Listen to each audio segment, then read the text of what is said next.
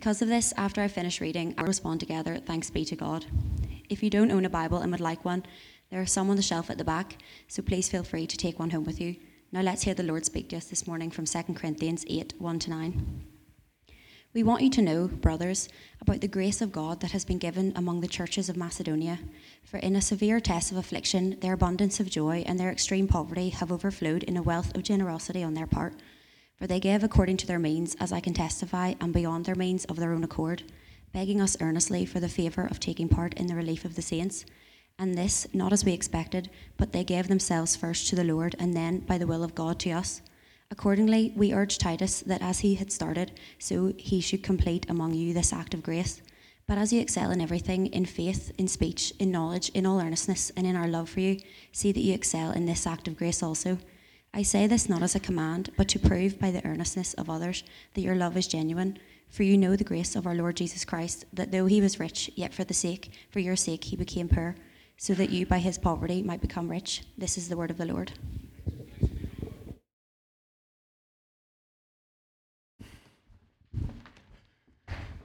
Thanks so much. Morning, everybody. Good to see you this morning. Oh, am I buzzing a wee bit? Um, if you don't know me, my name is Alan. I'm one of the elders in the church here at Village. I'm usually over in East, though. Um, I only kind of come to South here on those rare occasions whenever your pastor has broken his ankle and there's a, a kind of a need then for someone to come over and preach. Um, but it's really good to always get uh, an opportunity to come over here and preach. I do really enjoy it. Uh, it's good to see familiar faces, but I have to say it's it's good as well to look out and see some new faces too. Uh, lots of people that I don't recognise, and that just uh, it's a great sign. Um, seeing the way the Lord is um, building His church over here in South, um, in East, um, we're praying for you guys often here. So uh, it's always nice to be able to come and, and, see with your own eyes what the Lord is doing. Um, we're in this sermon series for six weeks, uh, which is called Family Traits. It's something, a, a series that we kind of do every year around this, uh, this time of the year, September, October time, um, because uh, it's important for us to kind of go back to our roots uh, and really go back to what we're all about as a church. Um, in this uh, family uh, trait series, we look at what makes Village Church Village Church. And we look at those three spheres gospel, community, and mission. Kind of the three pillars which are right at the foundation of who we are as a church and which really impact and drive everything that we then do. And John was here for the last couple of weeks uh, looking at that sphere of gospel, um, what it looks like for us to be rooted and grounded in the gospel of Jesus Christ our identity being in Him, and how, uh, whenever we are abiding in Him, uh, then that is how we find life, uh, and that's how we then produce fruit in the Christian life. It's the only way for us to live, and it's the only way for us to actually be able to, to produce any good fruit in the Christian life. It is to, uh, to be joined to Jesus Christ. Uh, he is the vine, we are the branches. Uh, and so we looked at, at, how we then grow as a church family in our abiding in Jesus, learning to practice his presence. And that's what John was looking at these last couple of weeks. And that's what we're going to do in that uh, abiding kind of training, um, that Zoom that we're going to have in a couple of weeks' time. So it would be good for if you're interested to think a little bit more about the practicalities of that and how that kind of flows then into life um, to come along to that on that Wednesday evening.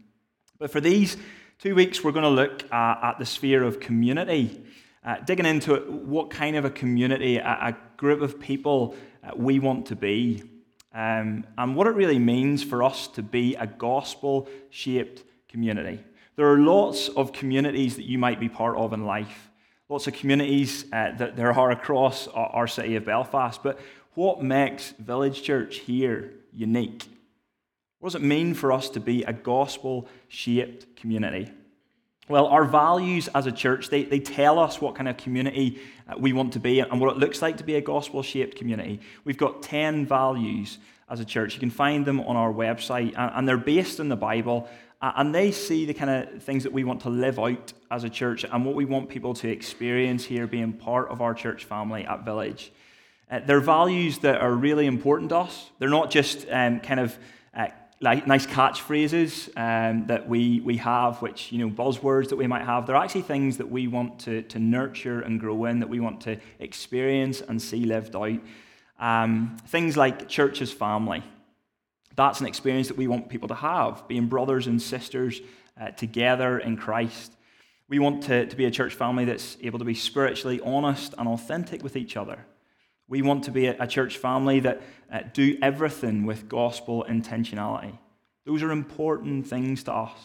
Things we want to practice, things we want to grow in, things we want to experience uh, if you're part of our community, but also things we want others who come in to experience as they look into this community uh, and they live alongside us.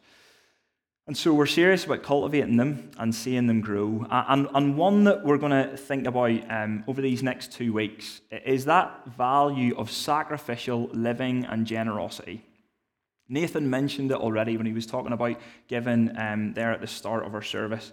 Um, sacrificial living and generosity. Here's what, what the value says In understanding the abundant sacrificial generosity of God, we want to be a community who are generous with our whole lives. This includes time, resources, talents, abilities, money, and more. Jesus calls us to live a life of radical difference. In a world marked by consumption, we are seeking to build a community of counter-cultural generosity. Think of that last line for a moment. In a world marked by consumption, we are seeking to build a community of counter-cultural generosity. You see, we live in a world that admires generosity, a world which applauds generous living. We've seen so much of that in this last year and a half during the pandemic, clapping for our carers, those who are, have been so generous and sacrificial with their lives, serving on the front line. We've heard tales maybe of people being generous with their money, uh, given to charity, or, or being at the front, uh, front of the line in, uh, in Tesco's and buying someone who's got an NHS pass on, buying their shopping for them. Generosity um, that people are displaying. That I think when we see those kind of um, acts of generosity, why we make so much of them, why we applaud things like that, is because they go against the grain in society. And they go against the grain, really, in our hearts as well, because we don't naturally want to be generous people. It's just not the norm in our wealthy Western culture. We're immersed in a context where self is king or queen. We're told to chase our dreams and to not let anyone get in the way of that. We're encouraged to carve out time for ourselves before giving our time or energy to anyone else. We're conditioned to save and to spend our hard earned money in the way that we want and in a way that benefits us or our family first. Marketing and media is so geared around making much of me that very often our instincts to look out for others or to be generous are dulled or even killed off altogether. This is the water we swim in in our culture. And sadly, it can be the water that we swim in as a church as well. I read about a, well known social science experiment in the 1970s which illustrated this point. Some theological college students, they were asked to prepare a short talk on the parable of the Good Samaritan. If you've been around church or if you've read the Bible, you've, you've probably heard that story before. Uh, and when they arrived at class, they were told that they needed to go to another building on this campus to deliver those talks. Some were told that there was an, already an audience there waiting for them, ready to hear their talk on the Good Samaritan, and so they had no time to lose in getting over. On their way to deliver the talks, the students came upon an actor who was slumped on the footpath, moaning and pretending to be in distress. And you can guess what happened next. Only 53% of those students hurrying to give those talks in that famous parable about generosity, they stopped to help that man who was in need. And the variable that had most effect on whether they stopped or not was how much time pressure they thought they were under eh, in getting to that building to deliver that talk. Now, we, we can look at, at that story or hear that story and think, you know, that would never be me. That's just, I'd be one of those people that would stop, one of those 47%. But so often, eh, to our shame, we can talk about generosity. We can aspire to be sacrificially generous people, but never actually practice that generosity in our lives. I know that's true of me. And that's not the way we want things to be in our church family here at Village. We want to practice what we preach. We want to be doers of the word, not just hearers of the word, as we thought about in the book of James over this last few months. And one of the marks of a gospel shaped community is sacrificial generosity, which is why, as part of our three year vision as a church, um, our goal as a community is one of growing in our generosity we have, have, kind of focused in on, on three things that we're looking at in gospel community mission. And that community one was around our financial giving. We want to, here in South, we want to grow in our financial giving. We want to become more financially independent. We're a church plant here of about three or four years. and so uh, growing in that uh, is important to us because in time we would love to be a church that's um, sufficient in that way to be able to um, to look after ourselves here, but also to look outwards to other church, churches, to be able to, to bless other ministries, to be able to help other church plants as we have been helped here in South. And we focused on that financial kind of goal, but whenever we think about sacrificial living, it encompasses so much more than that. You heard it as I read out our vision statement, our value statement there uh, about sacrificial living and generosity. We want to be a community who are joyfully generous with our whole lives, sacrificially generous with our time, our homes, our resources, our talents, our money, our food, even. We want to be generous in every way possible. That's the kind of culture we want to cultivate and nurture here. And I'm very thankful that that is, in many ways, the culture that we see in our church family people who are sacrificially generous in those ways. But we want to keep growing and maturing in this stuff. And so, how do we do it? How do we do that individually, but also corporately, together as a family? Well, underpinning this kind of generous living, that first line that we have in our, our value statement is, is crucial. It underpins it all. Underpinning this is understanding the abundant sacrificial generosity of our God. That is the only starting place as we think about growing in our generosity. We can only be the abundantly generous, the lavishly generous, the sacrificially generous people that God calls us to be when we understand just how generous God has been towards us. That's it. If ever there was a, a, silver bullet when it comes to growing in our generosity, this is it. And where do we see the abundant sacrificial generosity of God? Well, in the most ultimate sense, we see it in the person and the work of Jesus Christ. The one who Paul says in, in our reading there in 2 Corinthians 8, it, who, though he was rich, yet for our sake, Jesus Christ became poor, so that we, by his poverty, might become rich. That's it. And that is going to be our focus this morning, really. Next week, we're going to think about the practicalities of this a little bit more. John's going to come and he's going to hone in on, on what our generous living as a church might look like especially when it comes to our finances, because that's our, our goal really and what we've set as a church in these next three years. But, but this week, we're just going to consider the why. Why the call to be sacrificially generous, people? And the answer is because of the sacrificial generosity of our God. The Bible says the truth is that everything we have, everything we possess, it all comes from God. He's the generous giver of life to all things. Our liturgy in, in Psalm 100, it, it told us that. We depend on God for all that we have. He's the one who generously provides us with everything in life to enjoy. Right back to the beginning of the Bible, in Genesis chapter 1, it tells of a God who spoke the world into creation, who didn't just make a functional world, a world that had enough, but a world that was abundant, a world that had so much for us to enjoy.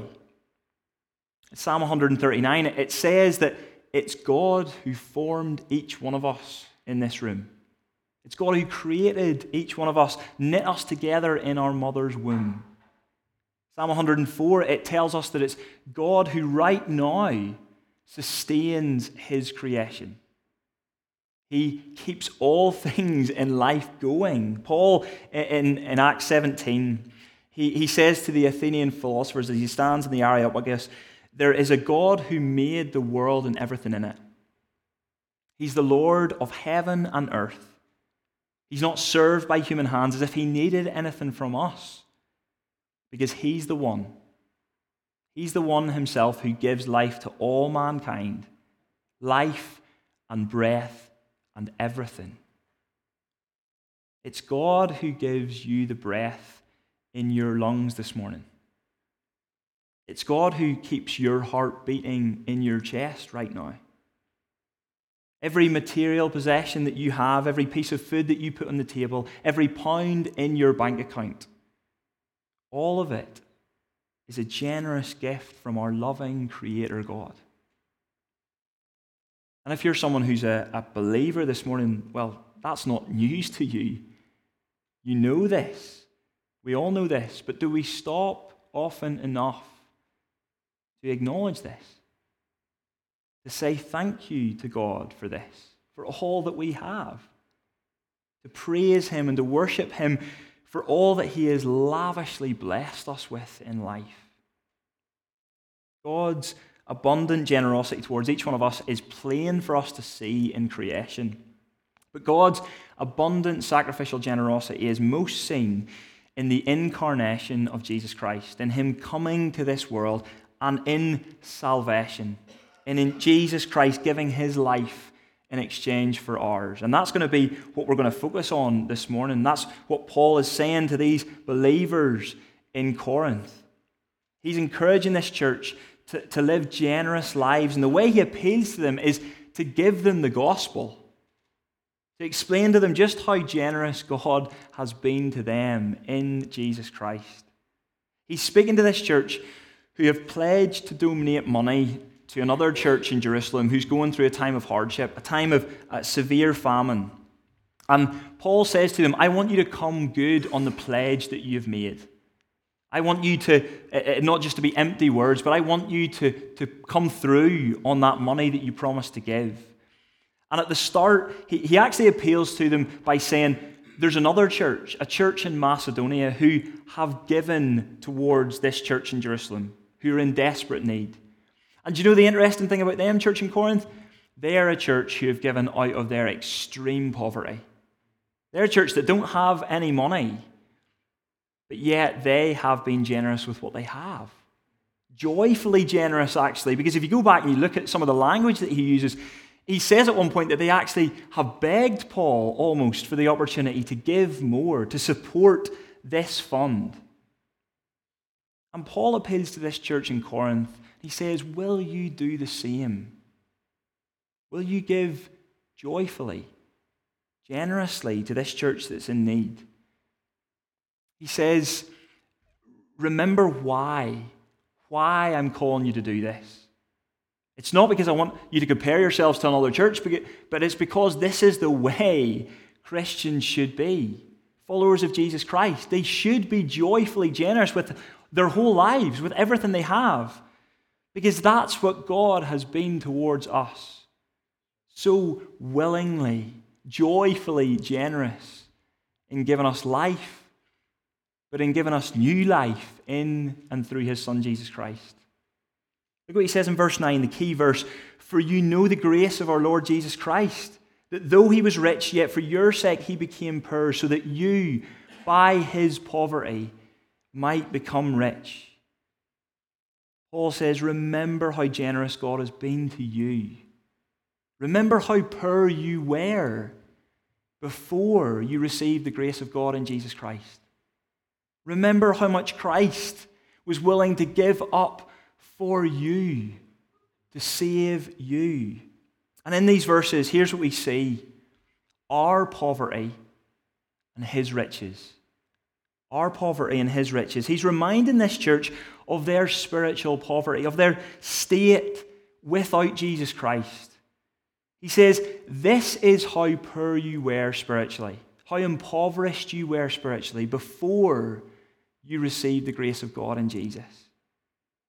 And the reality for them is the same reality for all of us that without His grace, we are spiritually poor. In fact, the depths of our, our spiritual poverty are so deep. The Bible says that we are dead, spiritually dead. Ephesians 2, it says we're dead in our trespasses and sins. And the Bible says the reason for that is because we have all failed to acknowledge God as our loving creator in life. We were created to enjoy the good gifts that God has given to us in life with Him not without Him. But what we've all done, me included, is we have turned away from Him in our hearts. We've accepted the good gifts that He has generously given to us in life, but rejected Him as the good giver of those gifts. All of us have done this, turned away from Him, and made other things in life the object of our love and of our worship made other things idols, whether that be money or possessions or talents. They become what we treasure most in life. They become the focus of our worship, not God. The Bible calls this sin. This is the essence of sin worshipping the gifts rather than worshipping God as the giver of those gifts. And according to the Bible, the sin makes us dead. Because our sin means that we are cut off from God as the giver of life. You might say, well, to look at us this morning, we don't look dead. We look very much alive in this room. But even this, even our presence here this morning, is a reminder of God's generosity towards each one of us. How kind and how patient He is to us. Because what we deserve for our sin is for God to turn away from us, to take away all of His good things, His goodness, to take away our life. But God is so patient and He's so kind to us. In Romans chapter 2, Paul says that we need to realize that God's kindness and patience is, is actually meant to lead us back to Him. It's actually meant to lead us to repent to turn away from our own ways and to turn back to Him again, to recognize and acknowledge Him as the giver of all things in life. And we need to realize that God's patience and kindness towards each one of us, it doesn't last forever. In the same way that a plant eventually withers and dies if it's cut off from its roots, from its life source, we too eventually die if we are cut off from our life source, God. Physical death comes to each one of us. But even worse than that, spiritual death comes where we are separated from God forever, eternally separated from Him, in a place where there are no good things to enjoy. This is our spiritual poverty. And it's a bleak picture, and one that Paul wants to remind this church of in Corinth. Because it's a situation that we cannot change on our own. No amount of giving on our part will ever change our acceptance with God. But God is generous, and God intervenes for us. He provides for us in our need. He provides the way for us to be reconnected to the life source again. And He does it through generously giving us His Son, Jesus Christ. Look again at what Paul says in 2 Corinthians 8 9. Because on one side we have our poverty, but on the other side we have Christ's riches. And how rich was Jesus Christ? I wonder if you've ever thought about that before. I looked up this week some of the richest people in the world to find out their net worth, and it's mind blowing how much money some people have. Jeff Bezos, Bezos, I don't know way you say it, but he's the founder of Amazon anyway, and he's the world's richest person with a wealth of 145 billion pounds. followed by other billionaires like Elon Musk and Mark Zuckerberg. But Paul says the wealth and power and possessions of Jesus Christ surpass them all. We maybe gasp when we hear 145 billion pounds, but will we gasp when we hear this? Listen to what Paul says in Colossians 1 about the glory and the riches of Jesus Christ, about what belongs to him, about what he possesses. Listen to this, verse 15.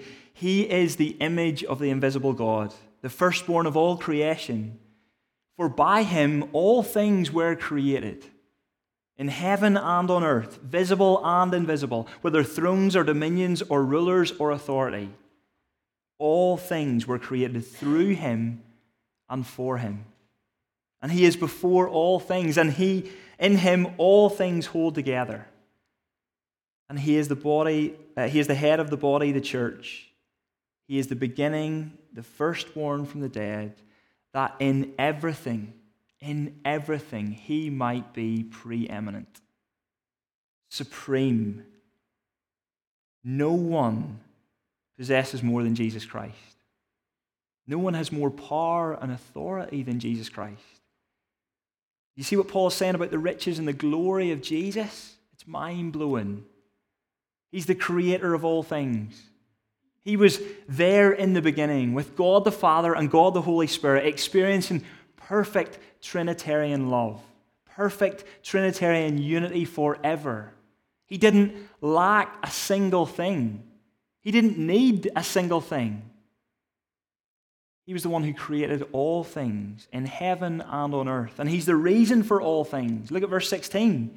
All things were created through Him and for Him, all for His glory, for Himself. And He's the sustainer of all things. Right now, Jesus Christ is the glue that holds the whole universe together. He is the Lord of everything. Everything belongs to Him. Before His incarnation, before Jesus Christ left the glories of heaven and came to this earth, He had it all. He was experiencing glory and perfection for all eternity. He had legions upon legions of angels worshiping him and serving him and glorifying him forever. This is the picture we have of the riches of Jesus Christ. But Paul says this is what Jesus Christ was willing to give up, to relinquish, to let go of. Why? For you and for me. Incredible. Paul says in, in Philippians 2, verse 6, that this Jesus Christ, the same Jesus Christ of Colossians 1, though he was in the form of God, he did not count equality with God a thing to be grasped. He didn't hold on to it.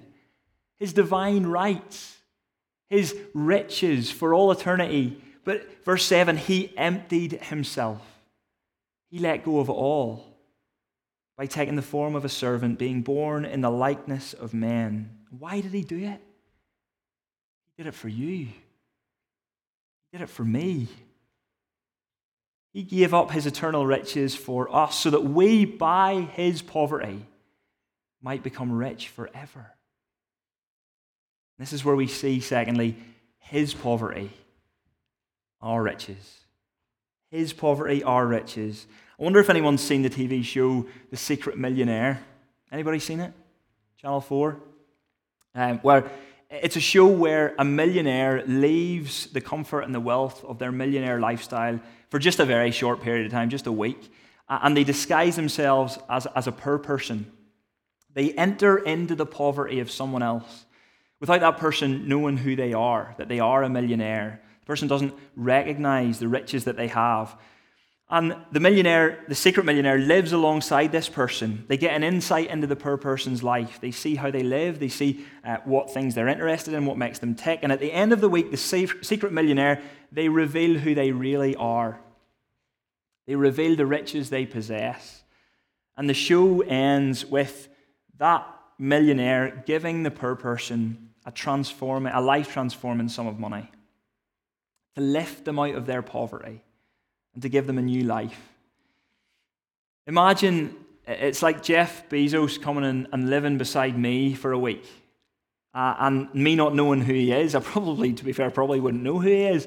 And then at the end of the week, him giving me just even a fraction of his wealth, even, even just a million of that 145 billion.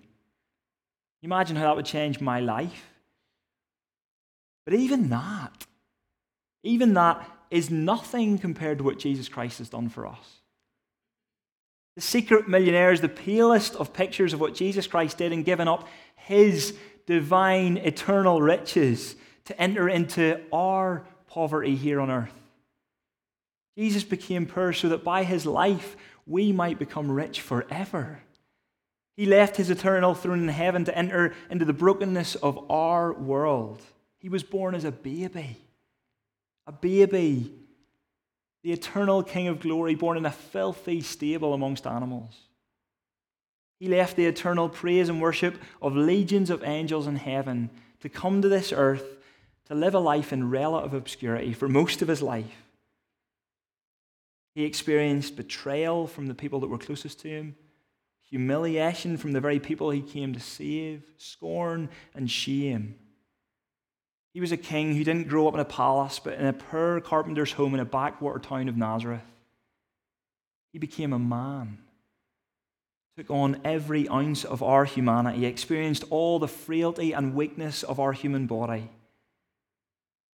And during his time here on earth, we see that one of the values of the kingdom of God that he brought to earth is abundant sacrificial generosity and love.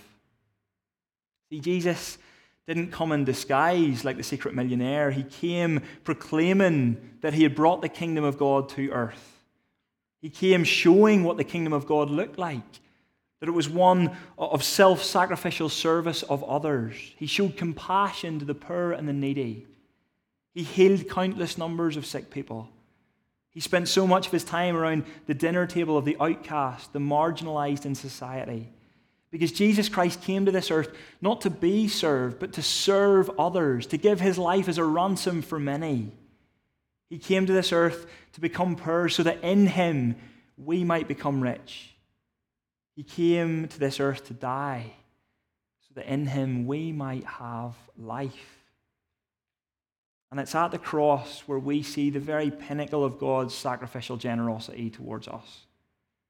Paul finishes those verses in Philippians 2 in verse 8 by saying this And Jesus, being found in human form, he humbled himself by becoming obedient to the point of death, even death on a cross. At the cross, Jesus entered into the very depths of our spiritual poverty. He took the filthy rags of our sin on himself, and he paid our debt in full before God. He wiped our slate clean by shedding his blood for us and making the way for us to be brought back into relationship with God again, reconnected to our life source. But even more than that, He deposited His infinite wealth, His eternal riches into our. He clothed us in His royal robes of righteousness. And He made us spiritually, spiritually alive with Him forever. How rich have we now become in Jesus Christ? How rich have we become? I want you to go away this week, and I'm going to give you a bit of homework here. I'm not going to be back next week to check if you've done it, so don't worry. But give you a bit of homework. John did this uh, whenever he, I don't know if he did this here in, in South, but he did this in East, certainly when he was doing his abiding in Jesus stuff. And, and I want you to go away this week and read Ephesians 1 1 to 14. I want you to read it every day this week and reflect on that passage.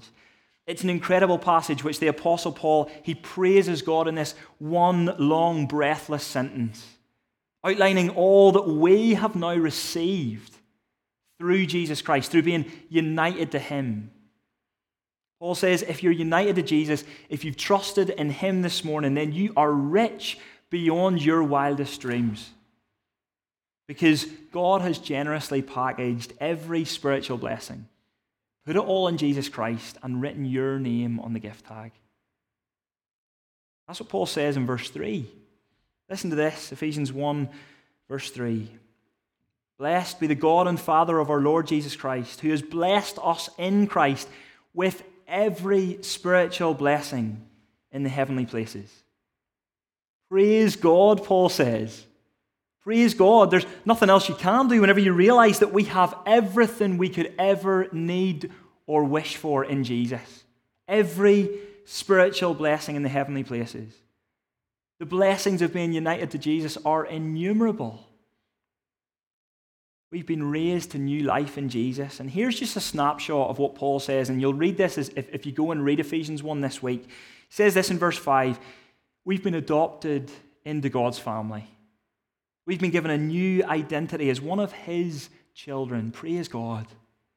Verse 11 He's given us an eternal inheritance, the promise of a heavenly home where we will experience God's presence and His glory and the riches of His grace forever, for all eternity. Praise God. And verse 13, He's given us His own Spirit to live in us now as the seal and the guarantee of this eternal inheritance. The Holy Spirit, our helper, our advocate, leading us, encouraging us, empowering us every day until that day when we will go to be with Him and we will take hold of that which is ours in Jesus. Praise God. This is only a snapshot. Brother or sister, if you are a Christian this morning, if you are in Jesus Christ, you have everything. You are rich beyond belief. This is how incredibly generous God has been towards each one of us. And this is why it's so crucial as we begin to think about our generosity as a church, so crucial why this is our starting place. Because if this is how generous God has been towards us, then how could we be anything else than generous towards others? We're going to think more about the practicalities of our generous giving, our generous living with our, our finances, our time, our gifts, uh, maybe that we've been given by God to serve the church, to serve others. We're going to think about being generous with our homes and our food and our possessions. Generous in doing and being a blessing for, to, to others and those in need. But we won't become the generous people that God calls us to be, or the, the generous people I'm guessing that we maybe want to be, by trying to change our behavior, or by being guilted into or by pulling ourselves up by the bootstraps and trying harder. The gospel isn't about behavior modification, the gospel is about heart transformation. That's what God really wants.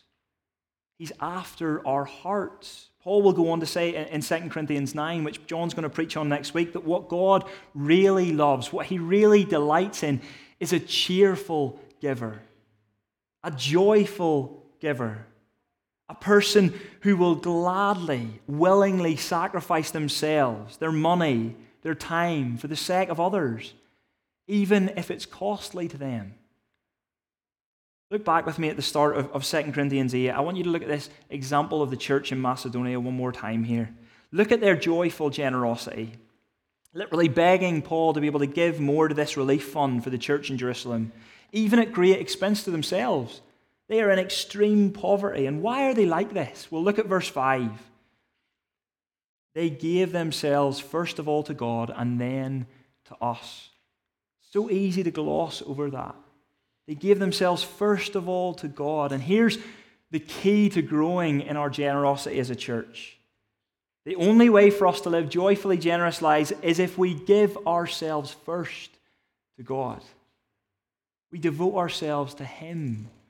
We ask Him to change our hearts by the knowledge of His grace, to transform us to be more generous people, just like His Son Jesus, reflecting His generosity to others we come to our gracious, loving Father, marveling at His generosity towards us, praising Him, worshiping Him, delighting in Him for the innumerable blessings that He has showered upon us in Jesus.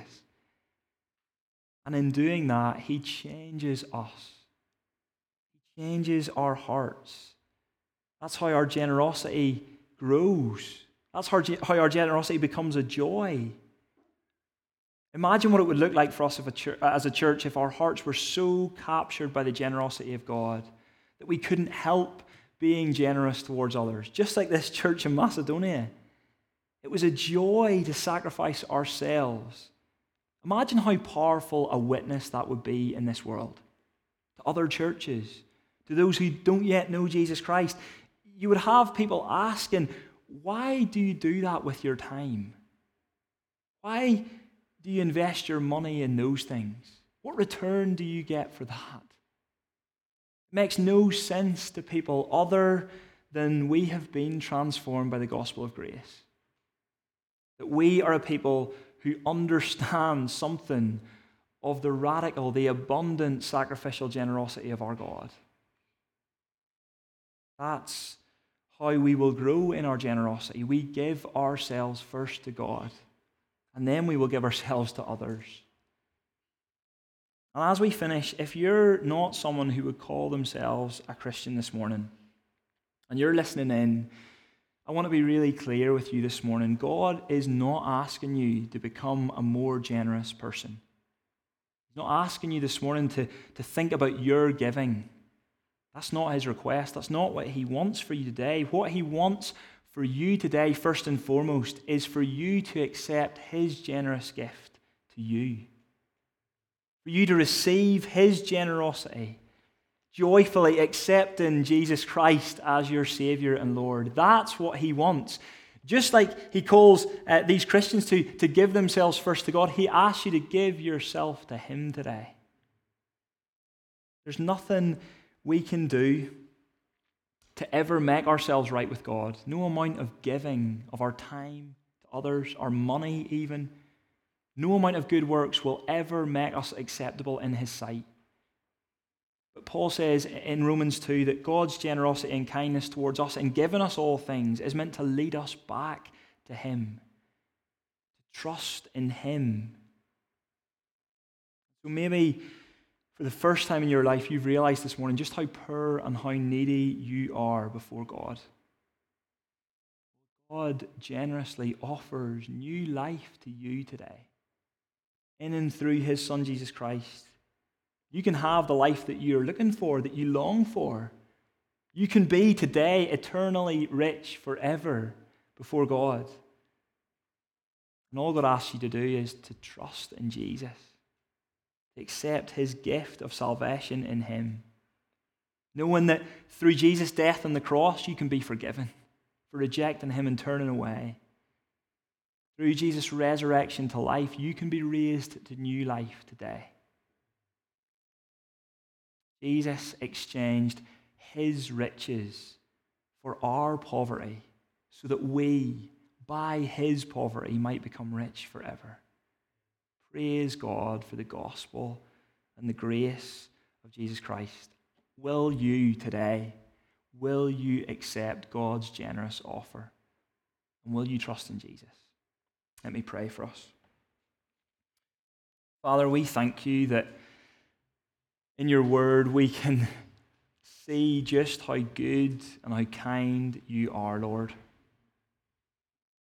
Lord, you have given us all things life and breath. You've given us every good thing that we enjoy in this world. Lord, we are so sorry that we have taken that for granted. We have turned away from you and not acknowledged you as the giver of all things. Lord, we recognize that we've done that uh, in so many ways in life made the things that you've given us the object of our worship and of our, our love. We've treasured them above treasuring you. And Lord, we are sorry for that. We ask for you to forgive us for that. Lord, we know that you're a merciful God. You're patient and you're kind. And Lord, you've made the way through your Son, Jesus Christ, through the generous gift of giving him to us, that we can be brought back into relationship with you again. Lord, I pray that our response to that would be to praise you and thank you. Lord, that as we think about growing in our generosity as a church, that the, the main thing that we would think about, that the very starting place in that would be to reflect on your sacrificial generosity towards us. Lord, that everything would flow from that in our lives. Lord, thank you that uh, today, um, even today, Lord, you still offer the way for people to be brought back into relationship with you. Even though there might be people in this room who have walked away from you and have done that for many years in their life, Lord, today you offer them new life in Jesus. That generous offer is extended to them. You're gracious, Lord. So I pray, Lord, that if there, is, if there is anyone who has not yet put their trust in Jesus, today, Lord, I pray would be the day that they do that, that they receive that gift, that they're born to new life, and they enjoy the innumerable blessings that there are of being united to Jesus. Lord, we thank you that you have been so generous to us, and we pray, Lord, that we would reflect that generosity to this world. And we pray these things in your Son, Jesus'.